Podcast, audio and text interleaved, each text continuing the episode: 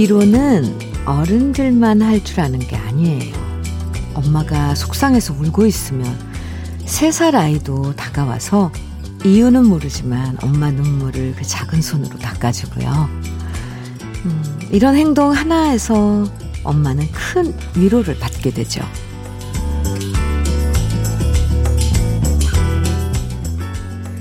효도가 뭘까 생각해 보게 되는 토요일입니다. 맛있는 거 사드리고 좋은 곳 구경시켜 드리는 것도 좋지만 지금 우리 엄마 아빠의 마음이 어떤 상태인가 자주자주 헤아려 드리고 힘드실 땐 눈물 닦아 드리는 마음을 우리 부모님은 더 바라실지도 모르겠어요. 부모님 마음 헤아리는 어버이날 주현미의 러브레터예요.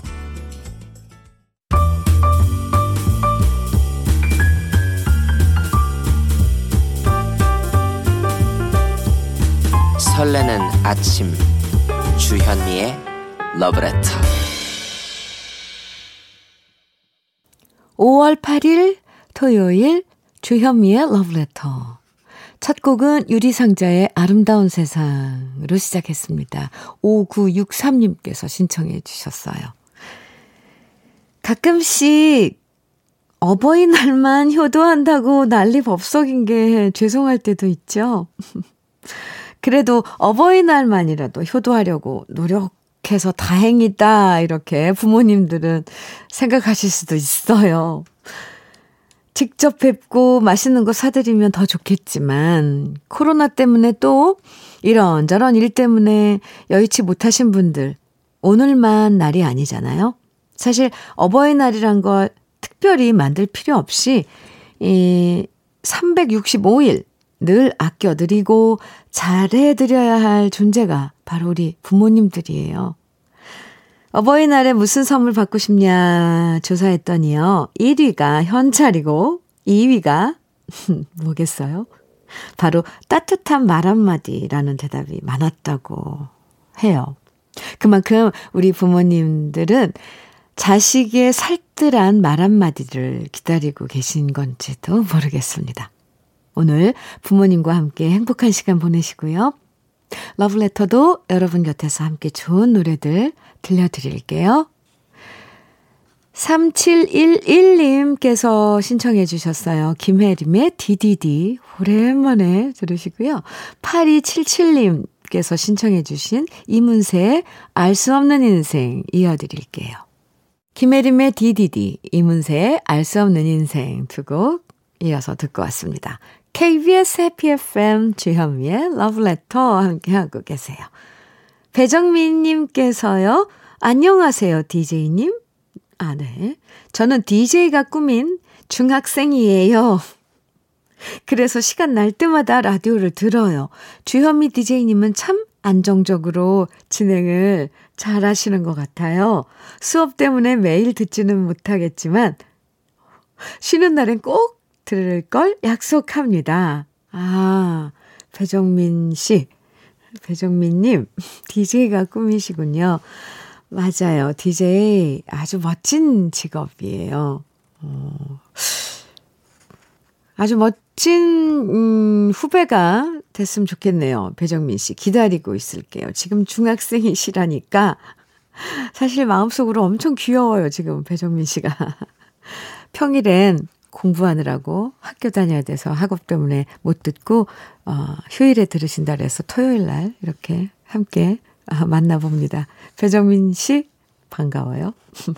도넛 세트 보내드릴게요. 0448님, 안녕하세요, 찌디. 여기는 제주도예요. 새벽부터 콩나물하고 두부 배달하다가 좋은 향기가 나서 차를 멈추고 보니 귤꽃이 만발했네요. 이 좋은 향기가 전국으로 퍼져서 하루 빨리 모든 분들이 코로나의 고통으로부터 벗어났으면 하는 바람입니다. 주지도, 주디도 오늘 향기로운 하루 되세요.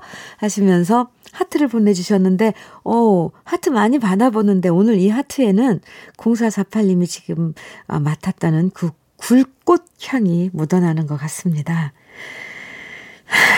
참, 음, 이렇게 문자로라도 보내주셔서 좋아요. 0448님, 커피 보내드릴게요. 감사합니다.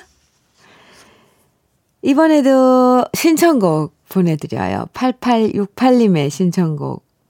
임지훈의 꿈이어도 사랑할래요. 먼저 들으시고요. 전수경 님이 듣고 싶다는 노래는 김규민의 옛 이야기네요. 두 곡 이어드릴게요.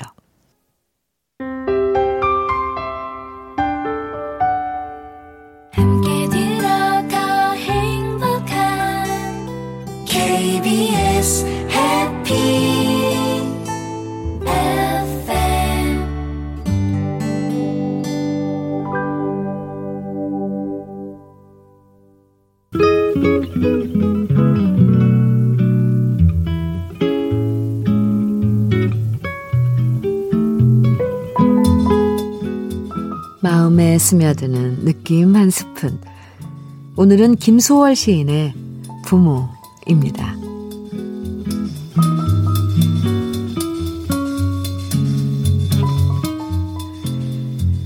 낙엽이 우수수 떨어질 때 겨울의 기나긴 밤 어머님하고 둘이 앉아 옛 이야기 들어라. 나는 어쩌면 생겨나와 이 이야기 듣는가. 묻지도 말아라. 내일 날에 내가 부모 되어서 알아보랴.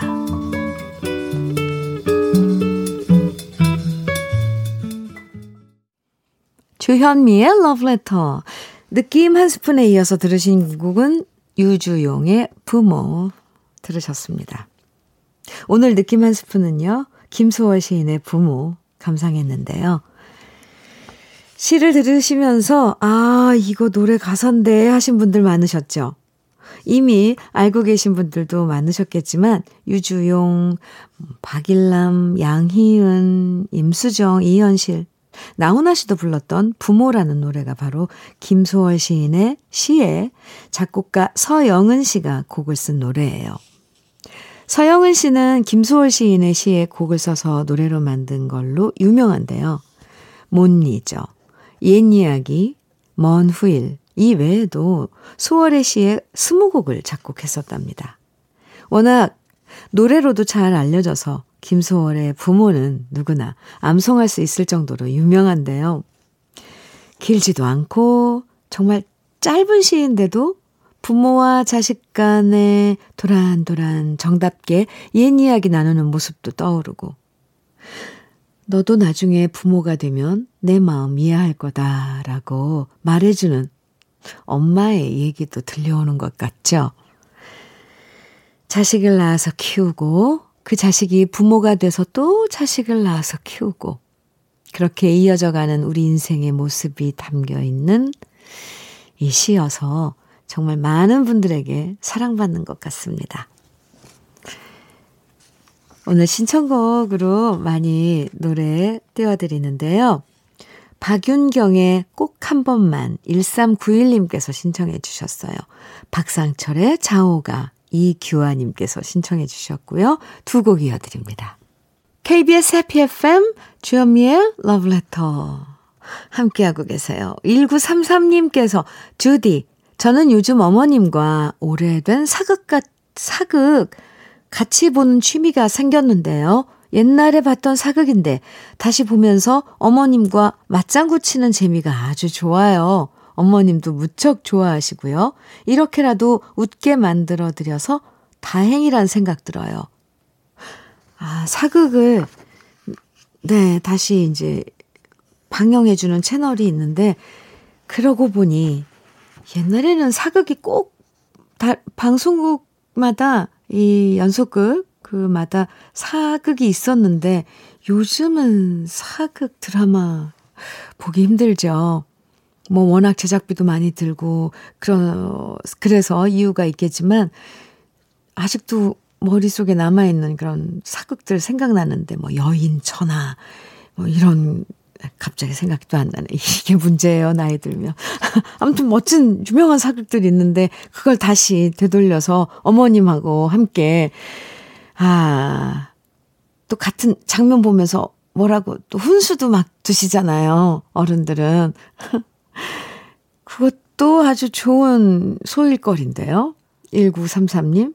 와, 좋습니다. 아주 좋은 팁이에요. 이런 것도 어, 같이 공유하면 좋은 취미일 것 같습니다. 사연 감사합니다. 천옥경님께서는 요즘 딸아이가 조리사 실기 시험에 떨어졌다고 힘들어하네요. 필기는 한 번만에 붙어서 의욕이 솟더니 실기 시험 세 번 떨어진 다음 그제서야 힘들다고 하는데 세상에는 쉬운 것도 어려운 것도 없고 오로지 열심히 하는 수밖에 없다는 얘기를 해줬답니다. 그래도 또 도전한다니까 다행이죠? 따님, 제가 저도 응원한다고 꼭 전해주세요. 더구나 실기는 몸에 익혀야 되는 그런 과정이잖아요. 음, 필기는 외우고 뭐 어쨌건 이해하고 해서 어, 합격을 할 수 있지만 사실 그것도 어려운데 실기는 뭔가 몸으로 그걸 어, 익힌 걸 통과를 해야 되는 거니까 아 이건 시간이 좀 걸릴 수도 있는 거라고 저는 당연하다고 생각을 합니다. 따님의 재도전 음, 응원합니다. 천옥경 씨 비말 차단 마스크 보내드릴게요. 사연 감사합니다. 신청곡 세 곡 쭉 이어서 한번 들어볼까요? 먼저 7886님의 신청곡 김태정의 백지로 보낸 편지고요. 서영민님 신청곡 김동아의 나를 두고 가려무나. 이어서 1992의 신, 이님의 신청곡 유혜준의 나에게 그대만이 세 곡 이어드립니다. 주현미의 러브레터 1부 끝곡 조승유님의 신청곡입니다. 윤수현의 꽃길 들으시고요. 잠시 후 2부에서 만나요.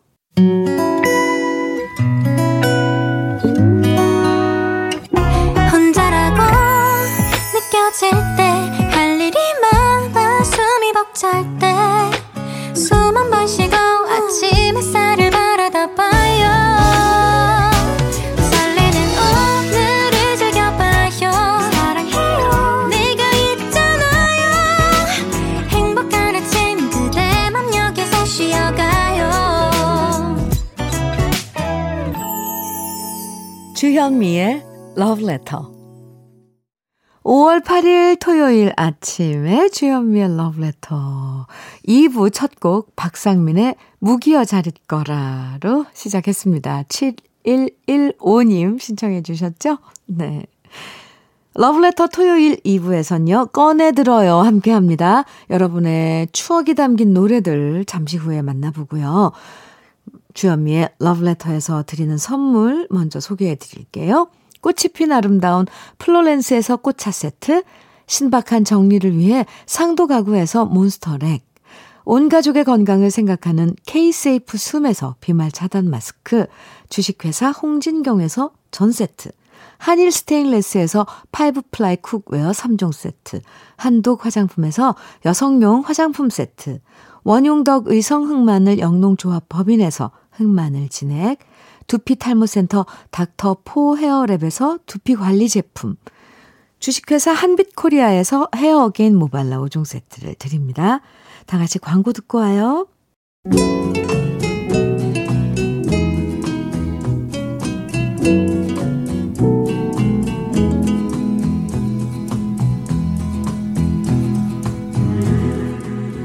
그리운 추억과 노래를 다시 꺼내서 만나봅니다.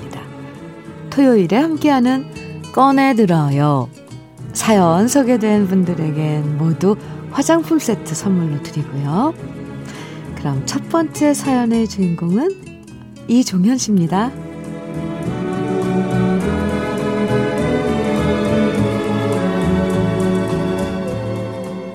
요즘 사람들은 지하철 많이 타지만 저는 지하철보다는 버스를 즐겨 타는 편입니다.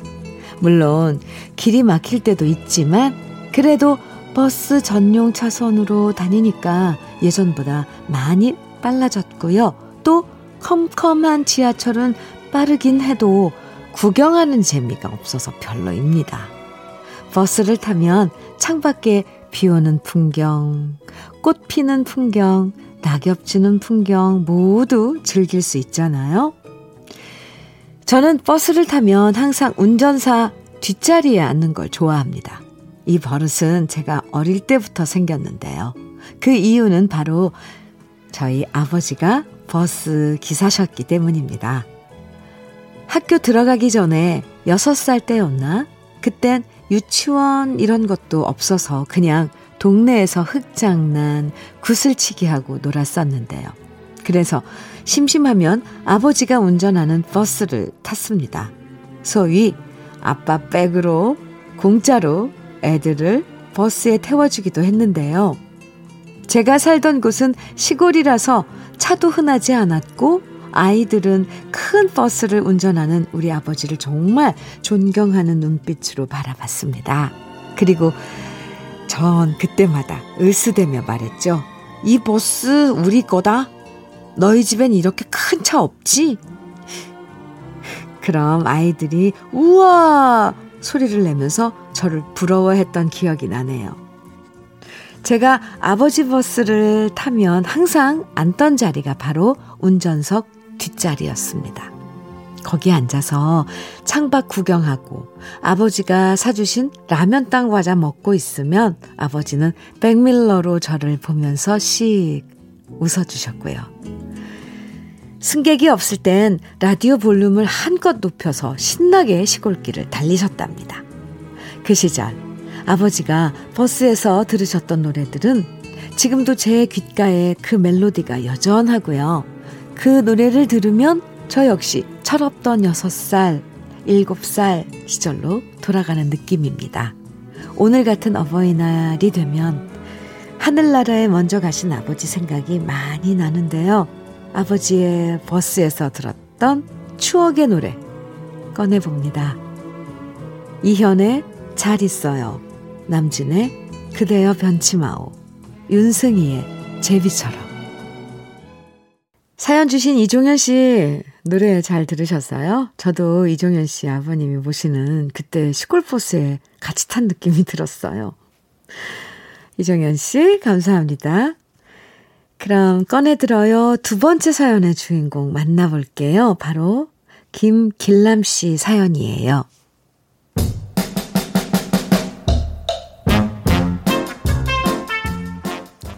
어릴 때 제가 부모님한테 들었던 얘기가 있습니다. 공부머리는 없는데 잔머리는 잘 돌아간다. 라는 얘기였는데요. 저는 이 얘기를 꽤가 많다는 칭찬이겠지. 긍정적으로 생각했어요.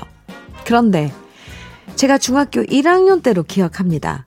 부모님이 주시는 용돈이 턱없이 부족한 거예요. 그러다 제 눈에 포착된 사람이 바로 약간 어리버리했던 삼촌이었습니다. 그 당시 삼촌이 좋아하는 여자가 있는데 소심해서 말도 못하고 끙끙 앓는 거예요. 그래서 제가 기회는 이때다 싶어서 삼촌한테 제안을 했습니다. 제가 연애 편지를 기똥차게 써주겠다. 대신 나한테 용돈을 달라. 삼촌은 저를 의심스러운 눈빛으로 바라봤지만 저는 자신있게 연애 편지 하나를 건넸습니다. 사실 그건 그 당시 유행가 노래 가사였지만 음악과 친하지 않았던 삼촌은 그게 노래 가사라는 걸 전혀 모르더라고요. 그렇게 저는 연애 편지 한 통에 50원을 받기로 했고요. 그렇게 저는 각종 유행가 가사들을 수집하기 시작했습니다. 제가 잔머리는 하나는 뛰어나잖아요. 통째로 가사를 베끼면 들통날 수도 있겠다 싶어서요. 괜찮은 노래 가사들을 쭉 뽑은 다음 이렇게 저렇게 섞어서 근사한 연애 편지를 만들었고요. 제 연애 편지 덕분에 결국 그 여자랑 사귀게 된 삼촌. 하지만 연애 편지의 힘은 거기까지였습니다. 몇 달 만나다가 다시 삼촌이 부탁하더라고요. 그 여자가 더 이상 안 만나준다. 마음을 돌릴 수 있는 편지를 써달라. 그래서 저는 다시 노래 가사를 뒤적거려서 편지를 썼는데요. 삼촌은 제 편지에 감동했지만 그 여자분의 마음을 돌릴 순 없었습니다. 결국 삼촌은 이별의 아픔을 느끼고 3박 4일 막걸리 마시고 인사불성이 되었던 기억이 나네요. 얼마 전 삼촌 건강은 괜찮으신지 안부 전화하다가 불현듯 옛 추억이 떠올라 혼자 웃었는데요. 그때 이별 직전에 마지막으로 썼던 저의 요 표절 편지 그때 참고했던 노래 세 곡을 오랜만에 꺼내봅니다. 권은경의 사랑도 미움도 홍민의 석별 윤수일의 사랑만은 않겠어요. 김길남 씨 추억의 노래 세 곡 같이 들어봤는데 잘 들으셨어요? 삼촌은 아직도 그때 연애편지의 비밀을 모르시는 거겠죠? 네. 길남 씨 사연 보면서 저도 많이 웃었네요.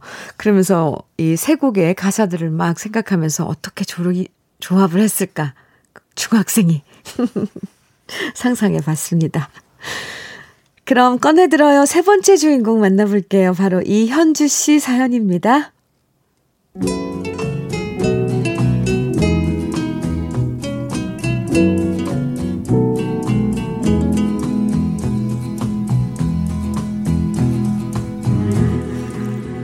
막내딸이 결혼해서 신혼 살림 정리하는 거 도와주다가 기타를 발견했습니다. 이게 누구 기타냐 물어보니까 박서방 기타라고 하더라고요. 오랜만에 기타를 보니까 문득 옛 추억이 떠올랐어요. 고등학교 시절 교회 다니다가 대학생 오빠를 좋아하게 됐는데 그 오빠랑 얘기할 구실이 없는 거예요. 그래서 그 오빠가 기타를 잘 친다는 사실에서 힌트를 얻었고 저는 엄마 아빠를 조르고 졸라서 중고 기타 하나를 샀답니다. 그리고 콩닥거리는 마음을 숨기면서 대학생 오빠한테 다가가서 말을 걸었어요. 제가 기타를 선물 받았는데 가르쳐 줄 사람이 없다. 혹시 오빠가 가르쳐 주면 정말 고맙겠다. 맘씨 좋은 그 대학생 오빠는 저에게 일요일마다 기타를 가르쳐 주기로 했고요. 그렇게 저는 기타를 배우게 됐답니다. 코드 잡는 법 배우고 오빠가 가져온 여러 악보들을 보면서 조금씩 기타를 배워나가는데 그 시간이 정말 행복했었답니다. 오빠한테 잘 보이려고 기타 연습 집에서 혼자 정말 많이 했었고요. 기타 잘 친다는 칭찬을 들으면 시험 잘 봤다는 얘기보다 더 좋았어요. 하지만 그 오빠가 군대를 가면서부터 저는 기타에 흥미를 잃었고요. 오빠가 군대를 제대할 무렵 저는 서울로 대학을 오게 돼서 그렇게 우리의 연락은 끊어지고 말았답니다. 물론 그 이후 저는 기타를 손에서 놔버렸고요. 막내딸 집에서 발견한 기타를 오랜만에 손에 잡고 익숙한 옛날 노래 몇 곡을 튕기니까 딸아이가 놀라서 쳐다보더라고요. 엄마가 기타 칠 줄 알아? 그런 딸아이에게 이 엄마한테도 풋풋한 첫사랑이 있었단다 말해주는 대신 조용히 기타를 치면서 웃고 말았습니다. 그 당시 대학생 오빠가 멋지게 기타 치며 불렀던 노래 오랜만에 꺼내봅니다. 장은아, 이 거리를 생각하세요. 이필원의 소녀, 하남석의 바람에 실려.